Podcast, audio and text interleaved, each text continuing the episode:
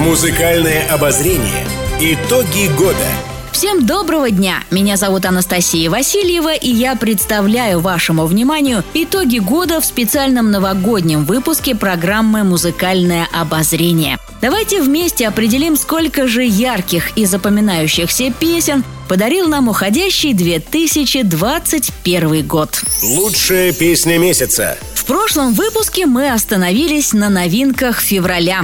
Последний месяц зимы подарил нам вкусную и сочную новинку от певицы Валерии. Песня «Я тебя не простила», по мнению слушателей Дорожного радио, стала одной из самых успешных работ артистки за последние несколько лет. Возможно, секрет успеха еще в том, что эту мелодичную танцевальную композицию для Валерии написал композитор и продюсер Максим Фадеев, с которым до этого они выпустили очень успешный хит «До предела».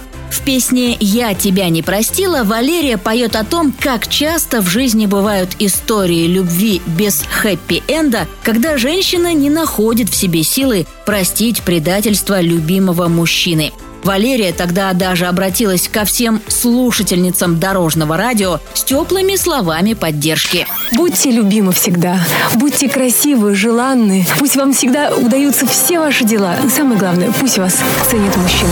Я тебя не простила, но тебя не забуду. Боже, дай же мне силы в этом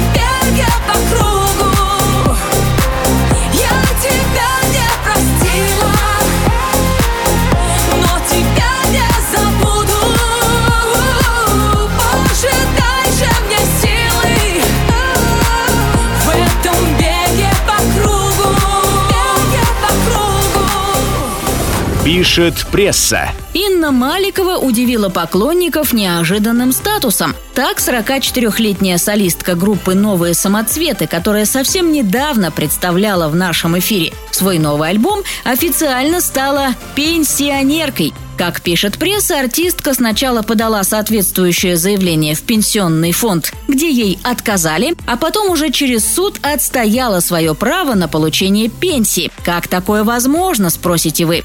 Оказалось, артисты в звании заслуженных имеют право на досрочную пенсию уже через 15 лет работы по профессии. Раньше срока на пенсию таким образом могут выйти гимнасты, эквилибристы, акробаты и артисты балета. Напомню, ранее стало известно, что старший брат Инны Дмитрий Маликов, отметивший в прошлом году 50-летие, задумался о завершении карьеры певца, чтобы уступить место молодежи. При этом он заверил, что продолжит заниматься с детьми музыкой в рамках своих образовательных программ по игре на фортепиано.